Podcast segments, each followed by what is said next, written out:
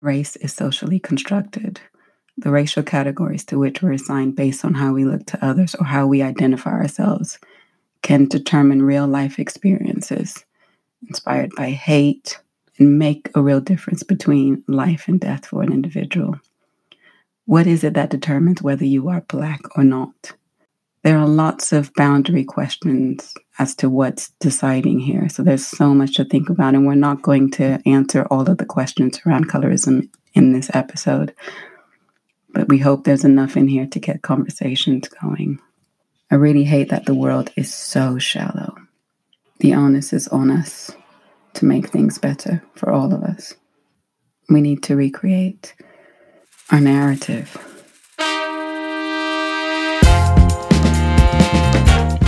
Welcome to Necessary Rebels.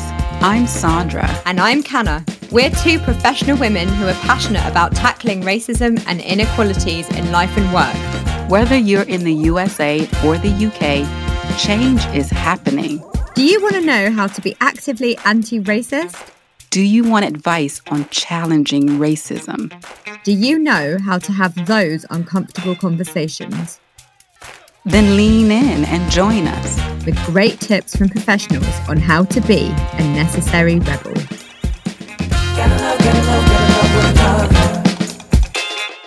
Well, let me just start by sending out a welcome to season two of Necessary Rebels.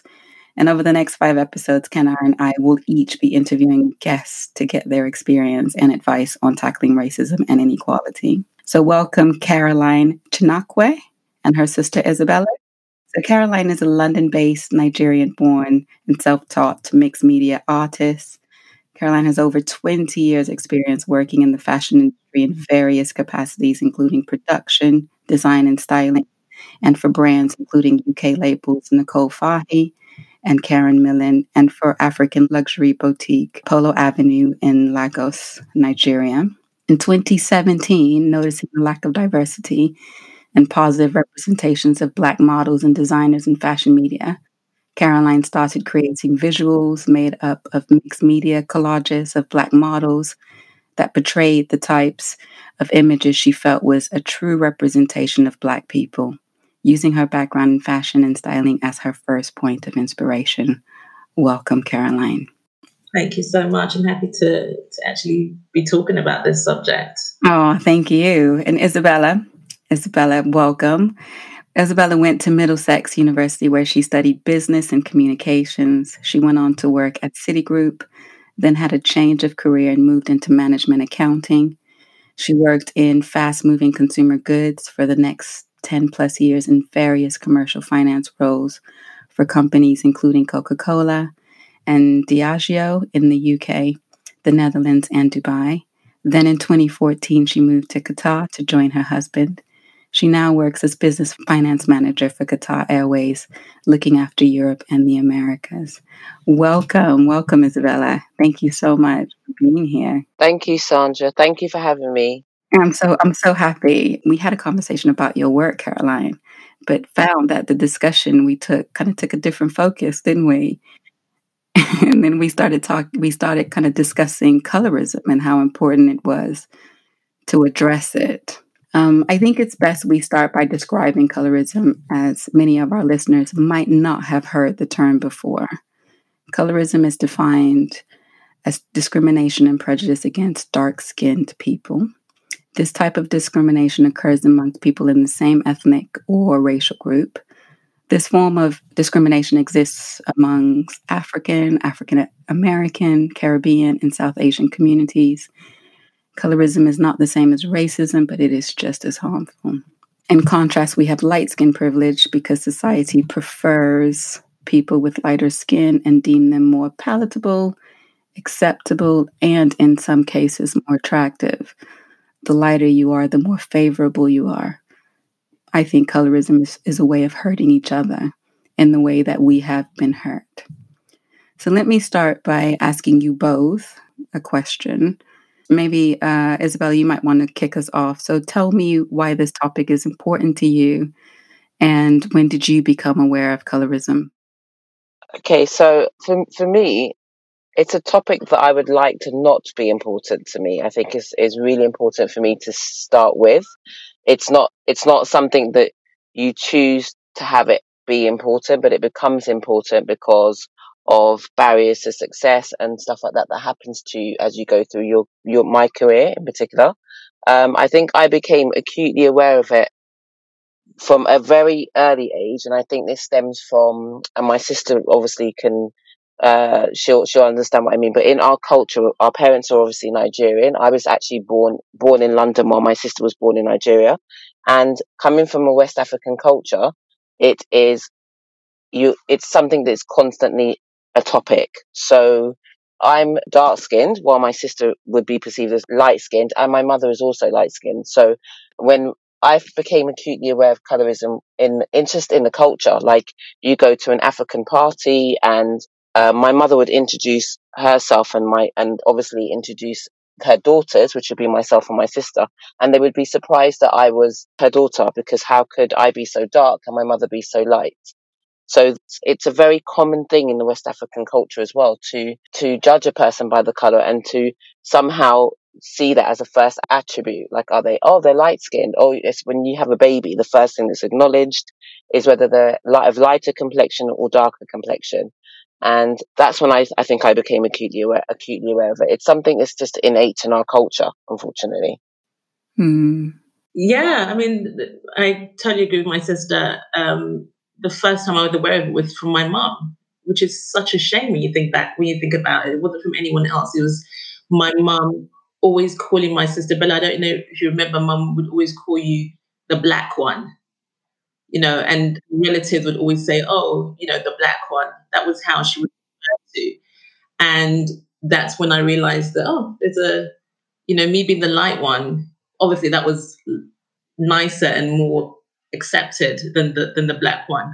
Or my mum um, asking me to make sure I scrubbed my skin hard when I had a bath, or asking me to try all these different creams that she was using um, to keep her skin very very light. And my mum is very very light, naturally very light, but she wants to maintain her lightness and her tone to make sure it's even, to make sure it, looks clean.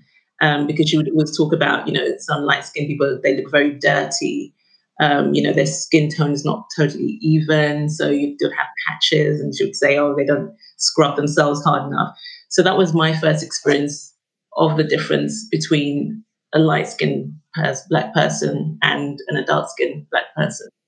And as my sister said, you know, I was born in Nigeria, came to the UK when I was six years old, and I honestly didn't know that there was such thing as racism until I came to the UK. And even then, it wasn't even really racism as such. I didn't experience it. I experienced prejudice more than racism. And again, it would be from the the black community rather than the white community.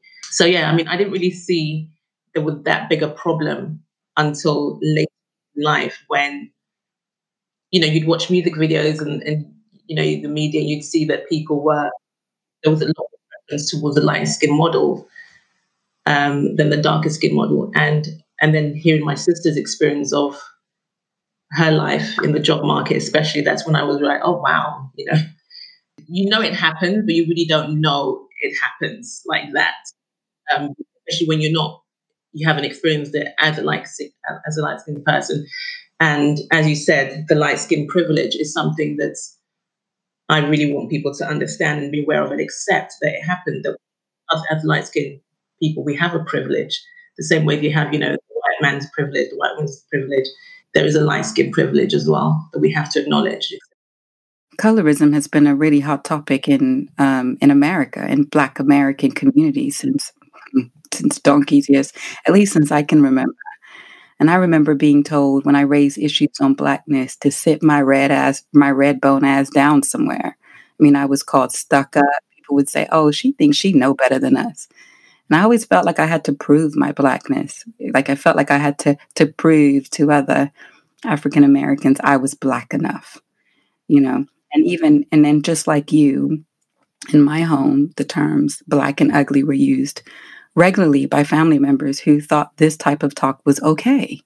It's like a type of conditioning, isn't it? And and and, as you say, with the, the media as well. God, I remember looking at music videos, and everybody in the music videos was mixed race or light skin and had good hair. I mean, whatever that means, but you know, that kind of straight or wavy long hair, and um, and and I remember, um, you know, my my dark skinned sister looking at those videos and kind of wanting to be light skinned.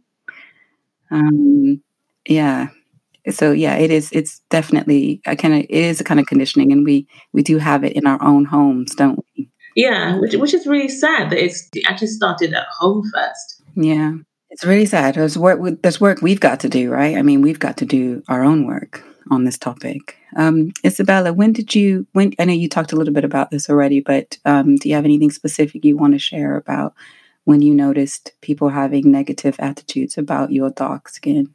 If I'm honest with you, I think the the the first point for me of realizing that dark skin was seen as something negative, aside from the cultural aspect, was with the opposite sex. I would say. I think when you're in school, so I went to an all girls school um, in London, and only when you know when you get to that age where uh, boys become a thing and you're you're 13 14 15 years old and girls are talking about boys uh, and we had a boys school next door to us right? So at that point i have to say while i experienced all this stuff that we talk about which is culture it didn't it didn't bother me. It didn't it really didn't bother me at all. I just kind of thought, well, this is how it's always been. It's because it, it is how it's always been. And they say it and they don't mean it with malice. So when an auntie says it to you, they don't actually realize what they're saying, that it's negative. They ju- they're just so conditioned to saying it. The first time I became acutely aware, where it actually felt like it was going to affect me in a negative way was that men, especially boys at that time, especially in the 80s, there was even a thing called like browning in the, in the UK, and it was like a term referred to for light skinned girls. So it was like boys would say, "Oh, she's she's a she's a browning," like a like that was a desirable color to have, and it was only then I realized, oh, my lighter skinned friends or my white friends are getting more attention from the opposite sex than I would. And that's when I realized, oh, this is seen, and it would be seen as a negative thing. So they would say, oh, she's dark skinned. And it would, and when someone says it, it wouldn't be seen as like she's different. It would be seen as it, it was a negative thing. That's the first time I think I, I really realized it from a negative perspective that there was a desire or that it was more desirable, seen as more desirable f- for someone to be of lighter skin than someone to be darker for me. Mm, yeah. Yeah. How, how, and how did that make you feel? It made me feel different, and it made it made you feel like somehow, for the first time, you start thinking, "Oh, well, uh, then I'm not. I'm actually not good enough," and you start thinking that about yourself. And then obviously the media is also, you know, at that pivotal age of 13, 14 is where you're just starting to figure out who you are. And then the media is also, as you mentioned before, Sandra, you're watching videos, music videos, and everything around you is, is light skinned and is seen as that's like a desirable object that you should aspire to be. And there's something you can't change. I can't change the color of my skin. So if there's an aspiration for something that you can change, so to be pretty, someone can go and get plastic surgery. This is something you can't change. And they're telling you the very thing you can't change is seen as negative. For me, it, I'm really grateful it hasn't had negative impact on me, but I can see how that could have a negative impact. Oh, absolutely. Absolutely. Caroline, what's been your experience, you know, having lighter skin? I mean, it's it's funny, you know, when we first had this conversation and you were talking about my experience as a black person, and I said, oh gosh, I don't know if I'm the right person for this because I haven't had that bad an experience as a black person living in the UK. It's something that I'm not saying it because I'm proud of it. I mean, it's, it's a weird one because I mean, I'm happy that I haven't had a negative effect. My, you know, being black hasn't been negative for me, but at the same time, I have always tried to acknowledge how lucky I was. Growing up, even though color wasn't an issue for me, I did take advantage of it without even realizing I would. Like my sister would say, I would, you know, I felt like one of the light skinned girls that would be attracted attractive to black boys. So if I was in a group of friends and the others were darker skin tone, I knew that I felt confident that, oh, I have nothing to worry about. They're going to find me attractive. And I didn't even think about it then. It wasn't something that I was like, oh yeah, you know, I'm light skinned, my girls are darker, they're not going to be. It just it just was the case without even realizing that this was a privilege for you and you took advantage of that privilege. And it's only now getting older I'm looking back and I'm thinking about it. I'm, I'm actually only just thought about it now. My sister said that that yeah, I actually took advantage of the fact that I was light skinned or walking into a job interview, I knew that I'd be accepted because I was light skinned. I looked the part, I looked acceptable, I looked like someone that they could relate to and they wouldn't feel scared or they wouldn't feel threatened by. Into an interview with confidence. I didn't have to have that barrier of, oh shit, I'm black, I'm dark skinned, you know, my hair's natural, whatever, you know, and are they gonna be are they gonna judge me by that first before they even look at my CV? That never crossed my mind because I kind of felt confident that yeah, I'm okay. I'm I'm light skinned. And you know, walking into a store, you know, a, a designer store or a high street store, whatever, and feeling like, yeah, I was okay. So I'm just accepting that that was my normality, and and, and it was fine for me. It was okay. I, I could get away with it. Yeah, but it, it does piss you off though, doesn't it? It does. Especially, you know, I'm a mother now with three kids. And, you know, I have three different shades of children. Being light skinned like myself, to my youngest son being darkest darker skin tone, to my middle son, who's no, he's not my middle son, he's my eldest child, he's 24 years old. And he's a nice chocolate brown. And my daughter, I know that as a light skinned girl, her experience is going to be a lot easier than her brothers. Obviously, they're boys, their, their, their journey is going to be hard. But I'm aware that as a young light skinned, beautiful girl, she's going to have a very easy experience in life, as opposed she had been a darker skinned girl, which, as my sister said, is not something you you you you want to have as an obstacle in your life. You know, so many obstacles in life generally as human beings. Forget about even black human beings, but as human beings, with that that being an obstacle, and should I feel happy that my daughter's lighter skinned and she's to go out into the world and not have as many challenges? Should I be like relieved at that? I don't know. Yeah. It, it, it's difficult, isn't it? It's difficult because you want to protect your children, don't you? And you want to make sure that they feel confident no matter what skin they're in. And, you know, they, they're kind of self assured and, and confident in who they are.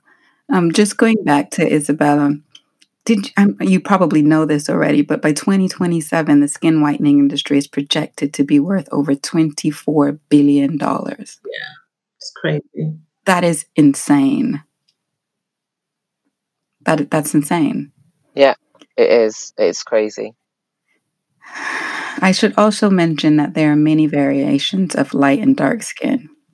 And the issue of light supremacy affects darker skinned individuals in five key areas just job force, self perception, marriage, society's perception of them, and level of wealth. In many studies, that that's what they found. So colorism affects you in so so many ways. I think it's interesting that marriage comes up in there because do, you know when I was when I was thinking about this topic, Sandra, I was thinking about this. One thing that I've realised that you tend to find as well, which is related to colorism in terms of suitors, right? So, if for example, in in in African culture, and I don't know whether it's the same in you know in your fa- in your family as well, but in in America, but if for example you have a dark skinned son you will you'll find that the mum will try and make sure that you know try and see if she can find a light skinned suitor so there's not two dark skinned people getting married you know, somehow that's like the worst combination. What? Yeah. So me and my, so my, my husband is also dark skinned. And I remember, for example, meeting his family and obviously them realizing that, oh, she's dark skinned. So it's like in their mind, I think also there seems to be a very different perception of a dark skin. I don't know, Callum, have you seen this? But a dark skinned man is, is not a problem in terms of when it comes to matching up marriage. They want the light, the girl to be light skinned right? A dark skinned man is quite desirable. So dark skinned, good looking Yoruba guy in African culture is seen as quite, there's no issue with him um, approaching a light skinned girl. But if you have the combination where the girl is dark skinned and the guy is dark skinned, like I remember meeting my, um, my uh, husband's parents the first time.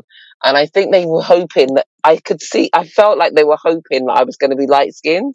And the fact that I was dark skinned was seen as again another like, oh, they're dark skinned because I think in their mind, back to what Caroline was saying about um, whether she should be happy that her daughter is light skinned. In their world, I think they're thinking it's just easier if you're light skinned, and we don't want him to go through. That means they're going to have dark skinned children potentially, and this just. I think that I think back to your point, Sandra. Parents want to protect their children fundamentally, and I don't think they mean it with bad intentions. They're thinking about the world out there and how the world perceives you and when you have children and they want it to be easier for you and they know that two dark skinned people having dark skinned children just means it could be harder for them. And I think they that's what they were afraid of.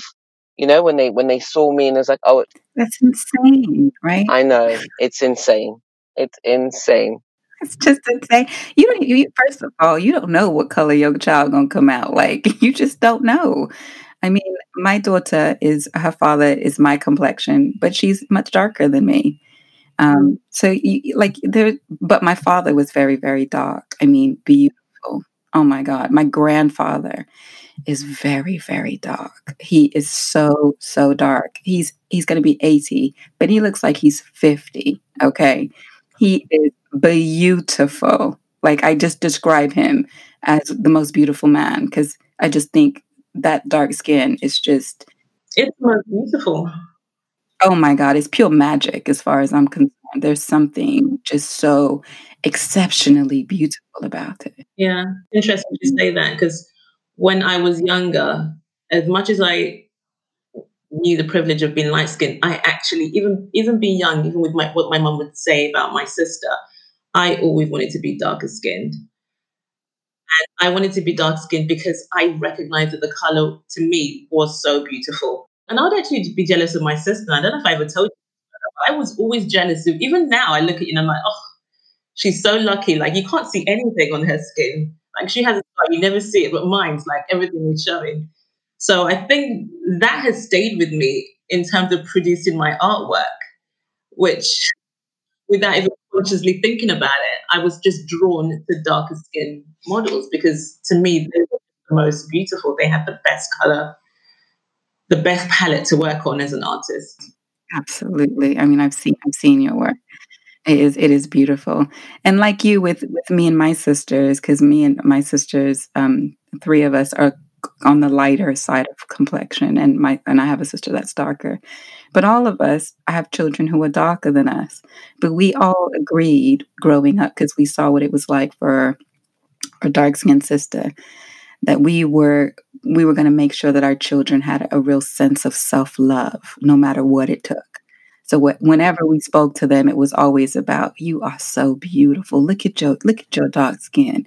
You are gorgeous. Like this is you're so like we were all of our kids. So they've all gone out into the world, kind of probably way too big headed than they need to be. But that was a real decision that we really wanted to make to make sure that we kind of instilled it from from home that they knew how beautiful they were. You know, that was really really important. I think that's really important. Yeah, I think it's really important. I think I think you've touched on some of the stuff that is really important that's happening at the moment. Like social media has played a really key role in in promoting self love of black dark skinned girls lately. I, you know the hashtag black black girl magic, for example. That is a key example of where we're celebrating now dark skinned girls and saying how wonderful they are and, and, and promoting it you know, so that your young girls out there, when they're on social media, will have a representation of themselves and see how beautiful they are and seeing it being promoted in a positive way as opposed to it being negative. Yeah, absolutely. Absolutely. Yeah.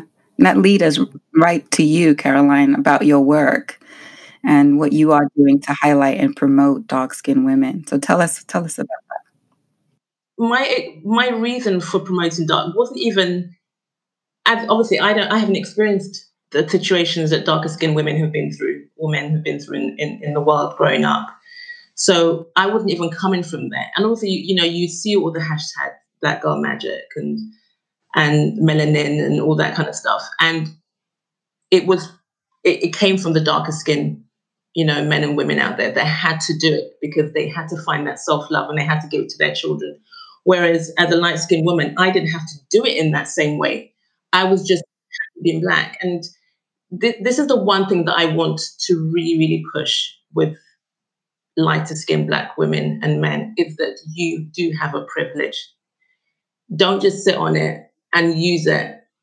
Recognize what other black people are going through. You know, whether you, if you're at work and you see that, you know, your black colleague had been overlooked. I mean, even things like being invited out for drinks at the end of, of the day, you know, if they're going to invite one person, it's probably going to be you if you're light skinned than the dark skinned black girl or guy. They're going to be overlooked. obviously So just little things like that that we might go along with. I'm like, yeah, you know, I'll go out for a drink, and you're not even going to ask, you know, did Isabella get invited as well? And if she isn't getting why isn't she getting invited? Ask that question. Invite but Just let those little things that we just take advantage of because you know you're thinking about yourself, you're thinking about your you climb up that ladder. So this is just something that I really want people to people of a lighter hue to actually really think about and be aware of and understand how privileged we are. That yes, we are black and we are all experience racism, but in, it's in a completely different way. It's in a way that you just have no idea of. Your life so different if you were born with a different skin tone to your colleague or your brother or your sister, how different it is. But um, I mean, we've got people in Nigeria like, you know, that are really, really practicing this whole skin, skin bleaching thing, which I'm shocked that it's still going on till today. It's still a huge industry. As you said, 24 million, billion. You've got you know, celebrities, you know, pop artists like um, what's that lady Dencia in, in Nigeria? She's half Cameroonian, half Ghanaian.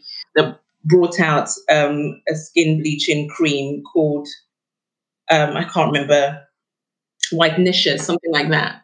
I think it's called Whitenicious and she sold out so quickly and you know she went from very dark to very light and she promoted it she loved it and people encouraged it not thinking about the risks involved health risks involved not thinking about how it's going to make you you know look later on in life or or or how it's going to affect the community but because even till today today they feel especially in africa more so than the west they still feel it's so important to be light and the advantage that you will have in life. And her life did become great after turning a lighter skin color, which is the sad part about it, is that you can't say to her, well, no, you're not going to be treated any different, or your life isn't going to be any different, because she will say, well, actually, my life is completely different. I'm now living the life that I want to live. I'm being respected. I'm being looked at as attractive because I went through this journey. So how do we change it when they're proven that it's actually working? It makes me so sad I, there's there's something about it that makes me really really sad um, because I just think we're beautiful in our skin in the in, in our own skin. We don't need to change it. I think we need to appreciate the beauty in blackness because there is such beauty in blackness. Um, colorism is an issue that has been rooted strongly in racial segregation and discrimination, but it can be seen as a more modern form of this issue, which is what we're talking about today. Do you both see this as a bias within the Black community? And if so, what do you think we should be doing within the Black community to address our own prejudice on this issue? if you're of a lighter skin, having having the foresight and thinking about your colleague in the workplace out there in the world and supporting them when it might not be your struggle, but it's somebody else's struggle. So because you, you have that light skin advantage doesn't mean that you can't stick up for your friend who doesn't get invited or they invite you and you don't go because you say, well, if, if, if I, if she can't come with, if she's not being invited, then I'm, I'm not going and you speak up more. I think this is a time to start having the right conversations I think you mentioned it earlier, Sandra. It's about us having the right conversations and having a conversation in the first place, which doesn't happen. So, you know, this is the time that with all the stuff that's happened with Black Lives Matter, I think it's really important that if you have friends that are of a different color to you, that you have those conversations with them. And if they haven't, if, because some of my friends have had it with me, but if they haven't had that conversation with you because they they might find it awkward, to ask them why have they not had that conversation? You know, why haven't they? It's been all over the news. You've seen it on TV. It's been everywhere. There's no way they can pretend they haven't seen what's been happening with black people. So to start having the right conversations, I think is really important within our community. Within our community, we're just very good at saying, oh, it's always been like that. So if you've got a family member who is doing that thing of of having a caste preference and saying like, oh, she's light skinned, that's a great thing, or oh she's dark skinned that's not not a good thing be the person that says to them that that's not the right thing to say that we need to stop saying those things. Be i think be brave and have those conversations with your family members and your friends that do this stuff. That's the only way i think it's going to stop. In terms of self-love because i mean the social media have done a lot as you said to promote black beauty darker skin tone a more positive image in in society but it's also done a lot with with our young people in other aspects of of um, beauty being pushed forward, i.e., you know, all the different um, filters that you get now, you know, to make you look a different shade or to make your seem straighter or your, you know, your cheeks, all these things that young people are having to face on a daily basis because they're seeing beauty in so many different ways, you know, enhancing their bodies through surgery. Um, you know, so it's it's a, it's going back and forth all the time. It's like, oh my god, you know, we, we were having issues with just our color. Now we've got all these other issues that we have to add on top of it. So teaching your children about self-love doesn't matter what they look like, what skin tone they are, what height they are, their body weight, you know, that's where it starts off with. But also as as as my sister said, and I said earlier on, educating our families, because that's not mm. starting unfortunately, is the old generation who are still very much part of our lives and they're not going anywhere for now, is standing up to them when they do open their mouth and say these negative words about darker skin tone or you know whether you're watching television and people might throw something out there and you know you might laugh at it usually well no don't laugh at it let them know that no that's not acceptable we've got to make sure our homes are safe spaces for our children right we've got to get out into a world where it isn't safe yeah, and, and and having a voice when it comes to the media. What are the media putting out there? You know, writing those letters, tweeting, emailing, and saying, "Look, I'm sorry, but could you change this? This this isn't acceptable." Yes, you know, we talk about it within ourselves, but how much are we really doing to let them know that we are not accepting this anymore? Um, you know, my career, you know, as you mentioned earlier on, going from fashion to art was my my little way back then or retaliating and saying, no, I'm not happy with these images that are out there. It just doesn't represent me, it doesn't represent my people. Um, there's not enough dark skinned women out there, images out there of men. There's not enough color. You know, our culture is full of color. It's full of joy, it's full of happiness. And there wasn't enough. It was of you were seeing black models being made to look like white models in terms of being styled, the types of makeup they were using. I'm like, you know, I, I went, I go back and forth to Africa and I'm like, this isn't us.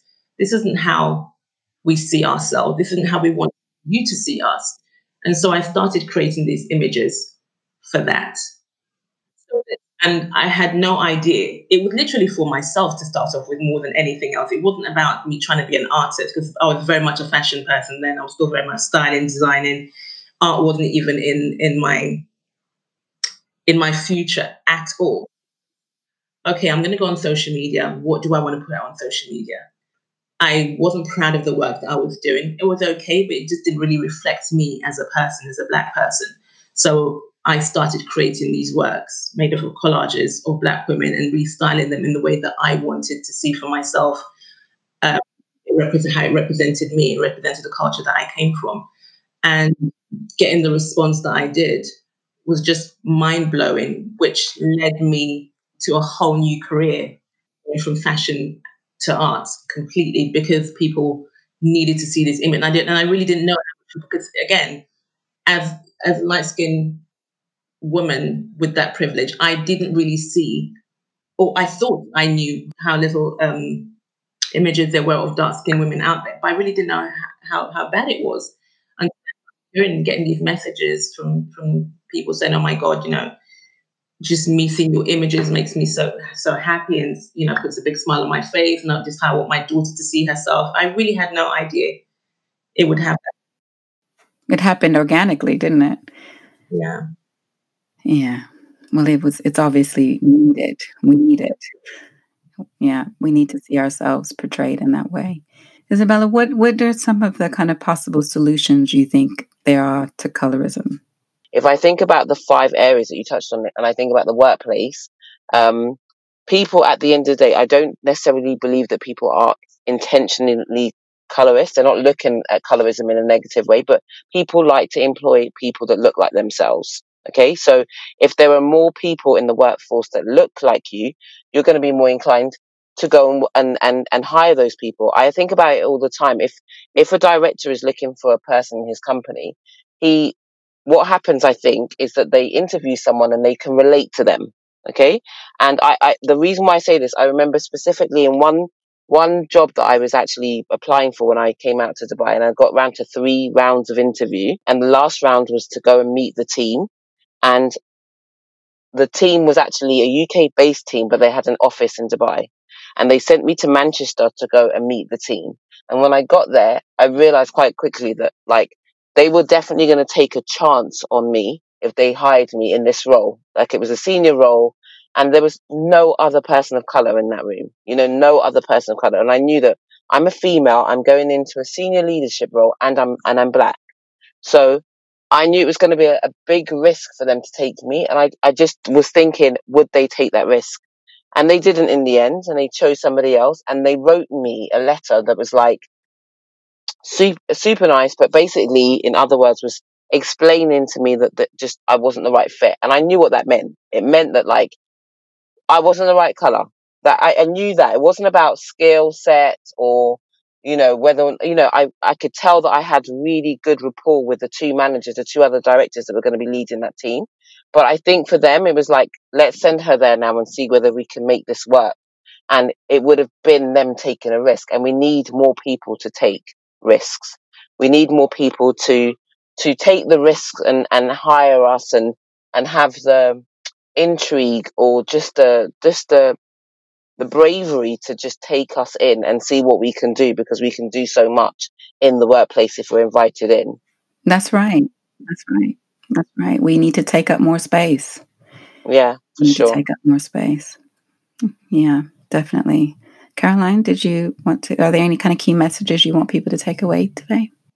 I think obviously the first thing which I've been talking about all the way through is is um, the lighter skin people out there understanding the privilege they have, which also gives them a little bit of more power and opportunity to actually be the voice and say things and not just accept their privilege and take advantage of it and only use it for themselves to benefit themselves. We have to work together as a team. We have to work together as unity to make these changes happen. And it definitely has to start from us within the home, us speaking out within the workplace, but also us speaking out within our community. What are you doing in your community? Your community being where you live to make these changes, to see changes happening within your local council, for instance. I mean, already you know, the voices are, are dying out and they're fading and we're not seeing anything happening. We cannot let it. We cannot let it. We've got to stay loud. We've got to stay loud. Caroline, do you want to tell people where they can find you? I'm on social media, so I'm on um, Instagram. That's the first place you can find me um, under Caroline Chinakwe Arts, and that has the majority of my work on it. But I'm also about to launch my website, which will be an e-commerce website where I will be selling my artwork, but I'm also um, developing new products as well. So a lot of homeware products um, that again reflects my community in you know vibrant colors and um, models of different hues. You know, because as Black people, we come in so many different beautiful shades. So it's not just about dark skin models, light skin models, you know, and you know, you have white white looking black people as well in this world. Lots of different shades. My new collection, which I hope to be launching next month, is about celebrating the different hues of black people, is about understanding colorism and seeing and understanding the privilege that we all have in, in our different lighter skin tone as opposed to those in darker skin tone. So yeah. So yeah, find me, Caroline Chinakwe Arts. Amazing. Thank you for that. To our listeners, I just want to leave you with this. All Black lives matter. We come in many shades and we are beautiful in every single one of them. To all my sisters, this is not the time to bid against each other. We need to love on each other, support each other, look after each other. It's been amazing to speak to you both. Thank you so much for talking to us on this really, really important issue and really sharing your own personal stories and experiences. So thank you, thank you, thank you so much for um, talking to us and keep doing what you're doing. Thank you so much for having. Thank you. Thanks for having us. You can find Necessary Rebels on Apple Podcasts, Spotify, or wherever you get your podcasts. And on Instagram at necessary underscore rebels underscore pod. We hope you've enjoyed listening to Necessary Rebels. This was an II Studios production. We'll see you for the next episode. Thank you for listening.